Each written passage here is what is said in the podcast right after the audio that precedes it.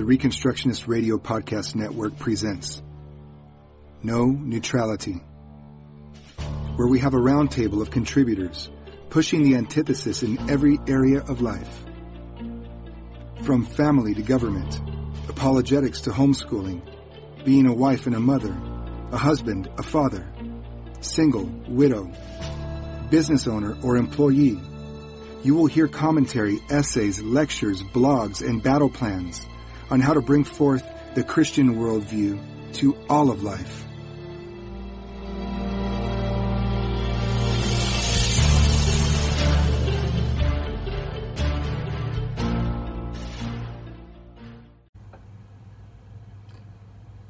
I tried to do this about a year ago and did not like the result at all. Today, I am um, in my secret bunker. Actually, this is where I work as a, uh, this is the back room of my Cosma. But I thought I'd share with you some scriptures on a Sunday that uh, sort of blew me away when I was looking at them. I was surprised in a subthread this past week when someone was at length, about 40 posts worth, defending the idea that adoption is evil and nowhere to be found in the Bible. That it wasn't until the last few posts, after all this, I just I'm, I'm reading through it, that someone, two people actually, mentioned in passing that our relationship to God is an adoptive relationship, but it was just sort of in passing. I thought surely adoption's important, so I started this study off the top of my head. I just wanted to share a few verses. It was a subthread of a subthread. And about an hour later, I was blown away by how much I had forgotten as it all started coming back. Old age is great that way because, in case you're like me, um, what you'll find is there's stuff that you think, yeah, that's pretty important. You go to look at it and you think, holy cow, I had no idea how important that was. I apologize to all of you who do not believe in holy cows. Scripture is clear. Our natural parents cannot support us, and if left up to them or left with them, we would die. They know that those who sin against God deserve death, yet they not only do those things themselves, they build cultures that approve of those things, making them seem perfectly natural to us. Now, John opens the ministry of Christ saying the whole purpose of the second person of the Trinity was to enable us to become the children of God, adopted out of the world, away from our natural parents. John 1 12 13 says, Yet to all who did receive him, to those who believed in his name, he gave the right to become the children of God. Children born not of natural descent, nor human decision of, or a husband's will, but born of God. Now in John 3:16, this this adoption idea comes through very strongly. For God so loved the world that he gave his only begotten son, that whosoever should believe in him should not perish but have everlasting life. You remember this this was in the discussion with Nicodemus where Jesus said, uh, you must be born again. Now, being born again is how you join a family. So uh, we are adopted into God's family since he's not talking about physical rebirth. He's talking about a spiritual transaction in which we become members of a new family. We're born into it. In that new family, we're renamed by God. We take on His name, and here's the here's the mind blower. God takes on our name. You know, we just sort of take for granted the name of God is get the God of Abraham, the God of Isaac, and the God of Jacob. This isn't a mere description of God. This is the name of God. Who do you worship? I worship the God of Abraham, the God of Isaac, that God. See, his name is the God of Joe Washburn Jr., he's the God of Jeremy Foreman, the God of Mark Thomas uh, Barker. Someday he may become even the name of Janine Jensen. Who knows? He's adopting new children all the time. He loves a lot of people right now that have no idea about it. This is God's name, though, and it's your new name. It's the first thing that happens to you. He becomes your God. He takes on your name. In Revelation 2.17, we're told that, that uh, he renames you and gives you a name that only you and he will know.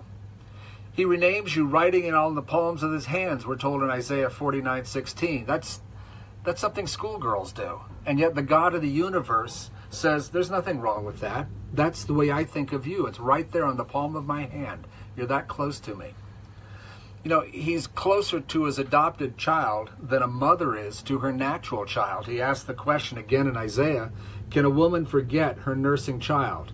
Yet if she does, I still will not forget you. That's what your new father says. In 2 Corinthians 6:18 he promises, "I will be a father to you and you will be my sons and daughters," says the Lord Almighty. But it's Hebrews 2:10 and the verses following that that keeps coming back to our adoption from the family of death into the family of life of God with Jesus Christ, who's our older brother. It says, In bringing many sons and daughters to glory, it was fitting that God, for whom and through whom everything exists, should make the pioneer of their salvation, Jesus Christ, perfect through what he suffered. Both the one who makes his people holy and those who are made holy are of the same family. So Jesus is not ashamed to call them brothers and sisters. He says, I will declare your name to my brothers and sisters. In the assembly I will sing your praises. And again, here am I and the children God has given me. You know, as I was reading that, it's like it almost sounded as if that was my argument. Hey, I, let me make an argument, throw some Bible verses in there. But I'm not. The whole thing is Scripture. It's it's Hebrews. And there are many passages now which declare God is the defender of the orphans. And technically, God could defend those orphans and defend us without adopting us into his family. So I can't use those verses, there's 50, 60 of them, to prove the adoption of God. And so I can't technically use them. But when you just go through the verses that I just got going through with you, that we've just been looking at, it shows that God's way of defending us and of protecting us is to adopt us. We become family members. He's not just a stand up guy saying, hey, don't pick on him. He's saying, I am his father. You leave him, you leave her alone. So, all those other verses show how God protects us by erasing all of our connection with our old family, the seed of the serpent, as we're described in Genesis 3. And He makes us the seed of the woman the seed of promise. In uh, Noah had that prophecy of Japheth entering into the tents of Shem through adoption. In Genesis 11, Japheth being the nations and Shem being the family of God. So he has this picture of the whole earth being adopted, entering into those tents. They legally become Shem's family. Now, it's perhaps the most poignant and central picture of salvation. This is how God defends the fatherless. A father to the fatherless, a defender of widows, is God in his holy dwelling. God sets the lonely in families. Psalm 68. Now, Paul tells the Galatians that the unity of our faith is a family based unity. Galatians 3 26 29 says, So in Christ Jesus you are all children of God through faith. For all of you who were baptized into Christ have clothed yourself with Christ. And there is neither Jew nor Gentile, neither slave nor free, nor is there male and female. For you are all one in Christ Jesus, if you belong to Christ. Then you are Abraham's seed and heirs according to the promise. now, just as an aside here, there's been a debate on kinism going on. That's a that's a form of of, um, of a segregationism that's been been dignified as being somehow biblical. And the the sin of kinism, as you see in this context, is is is not so much the racism; it's the horror of denying God's fatherhood to someone else who is made a Christian the same way you are and brought into the same adopted family the same way you were. It's like saying, I am more of an adopted son than you are. I am more of an adopted daughter than you are because of some irrelevant issue. In Christ, racism is pure blasphemy. Now, if Paul's to be trusted, he tells one of the most unbelievable things about our relationship to the God of the universe. He says, But when the set time had fully come, God sent his Son, born of woman, born under the law, to redeem those under the law, that we might receive adoption to sonship. He told the Romans that those who are led by the Spirit of God are the children of God. The Spirit you receive does not make you slaves, so that you live in fear again. Rather, the Spirit you received brought about your adoption to sonship. And by him we cry, Daddy, Father, the most intimate things you could call him. The Spirit Himself testifies with our spirit that we are God's children. Now, if we are children, then we are heirs heirs of God and co heirs with Christ, if indeed we share in his sufferings, in order that we may share in his glory. Your whole heritage, who and what you are, which is the entire earth, belongs to you. Adoption into God's family is parallel to the old world adoption. That was the backdrop of it, in which a person, for any number of reasons, is outside of the family who adopts him. On adopting that child, or an adult, he has all of the claims a race of any form of filial piety or of blood or a society that bound him to his, his former parents and culture and life. It erases all the same claims parents have on their child. Whatever American adopt, adoption is, I, I really don't know no, and that's what in the other thread was so concerning to this person. And I'm not sure what American adoption is, but I am sure they have figured out a way to profiteer or corrupt this holy act as they have sex and birth itself. But the act of erasing the old bonds and replacing them with the new is not a strange idea. It's not the result of any American perversion. It's what God does for us, it's what He does for you, it's what He offers you if you're not a Christian. It is salvation itself. You become a member of a new family. Now, I ought to end on this note, but there is one other issue that was raised several times in the thread um, that I was responding to then, and that is the concern that it is deceptive to erase the connection with the birth parents and hide their new identity with a new birth certificate. That somehow that's a deception of the American uh, ad- adoption system. Look, I want to just get down to the bottom of it. An orphan is one who does not have a mother or a father. When it's a willful act, then it's an abandonment by the mother. When a mother, for any reason, voluntarily gives up her child, she has abandoned it. If a father does it, he has abandoned it. I feel human sympathy at the tragedy that must lead to something like this. But any mother who abandons her child is a mother who abandons her child. It's the end of the story it is an ultimate act. It's not comparable to any other act. It is the it's as far as you can go. It's what you compare any other act to. It's like I feel like an abandoned child. Uh, what else could be worse? Now, somebody could say, "Well, they tricked me. They preyed upon me. I, I, I needed the money. They lied to me." Yes, perhaps all that is true. But in the end, if you voluntarily gave up your child, then you abandoned your child because you thought that that child could do better without you which is the noblest reason for, for giving a child up for adoption. Or you did so because you wanted something yourself.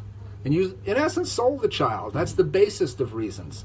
But regardless of whether it's for the basest or for the ultimate of good reasons, regardless of that, it's ultimate. Nothing can else can compare, which is why God uses it to compare his love. Do you know God the way a mother, a child knows his mother? God says, Can a mother abandon her nursing child? That's the relationship he holds out with you. Yes, says God, but I will never abandon you. I will never leave you nor forsake you, is his promise. Abandoning your child is not the same as having her taken away from you by force. And if that's what you're thinking, that's not at all what I'm talking about here. Also, it's not the unforgivable sin, even if you choose to do it. And most often, it's not a sin at all. It's a noble act of love but it is the ultimate definition of irrevocable separation, however it is mourned. It is done in hopes that there is one who can adopt your child and give her what you cannot, or in hopes that someone can give you what the child cannot. Thus, it can be an ultimate selfless act of love, as I said, but it's a final act, irrevocable, like pregnancy itself. There are hundreds of reasons someone gets pregnant.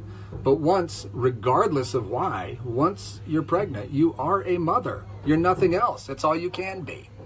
Once ado- abandoned, not stolen, you irrevocably give up your child.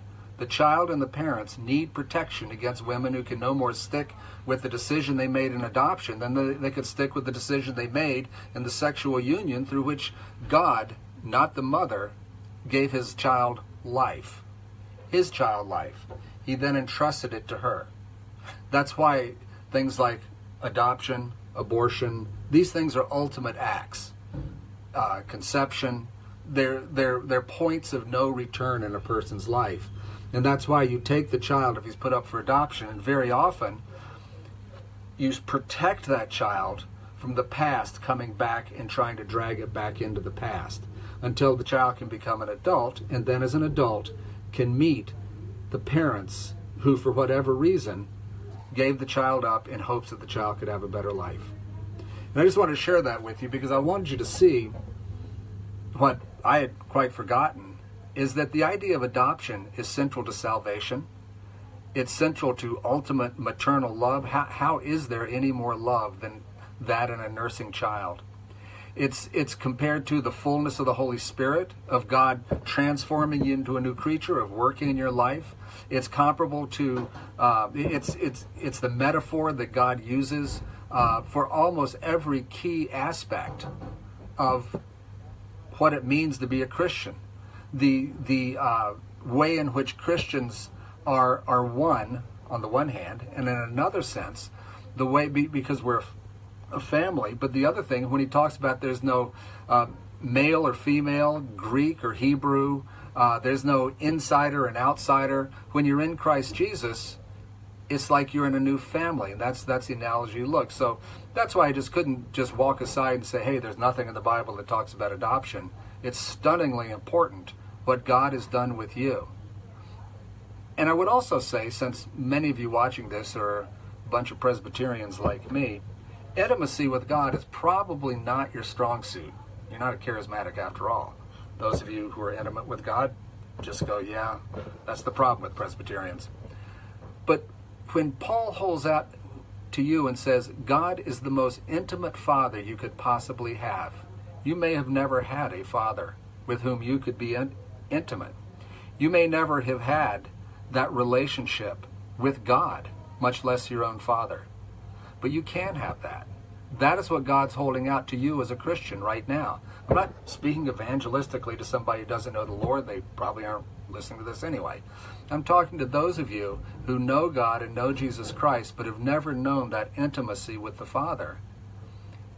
Just saying, when the Bible talks about adoption, it's talking about bringing you into one of the most intimate relationships you could have a baby nursing on his mother's breast. What more intimacy is there than that? And God says, Yeah, that's exactly the intimacy I, I have for you. Could you please talk to me? Could you please just taste and see that the Lord is good and quit crying about your problems?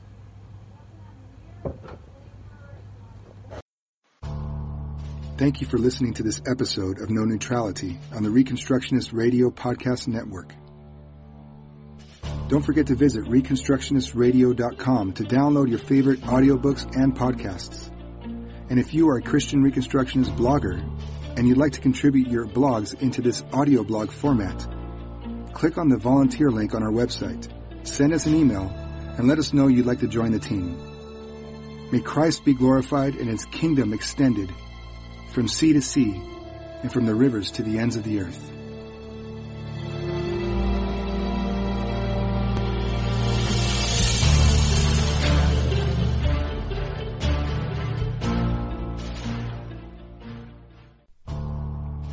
The Reconstructionist Radio Podcast Network brings to you a complete lineup of podcasts where you will hear practical and tactical theology.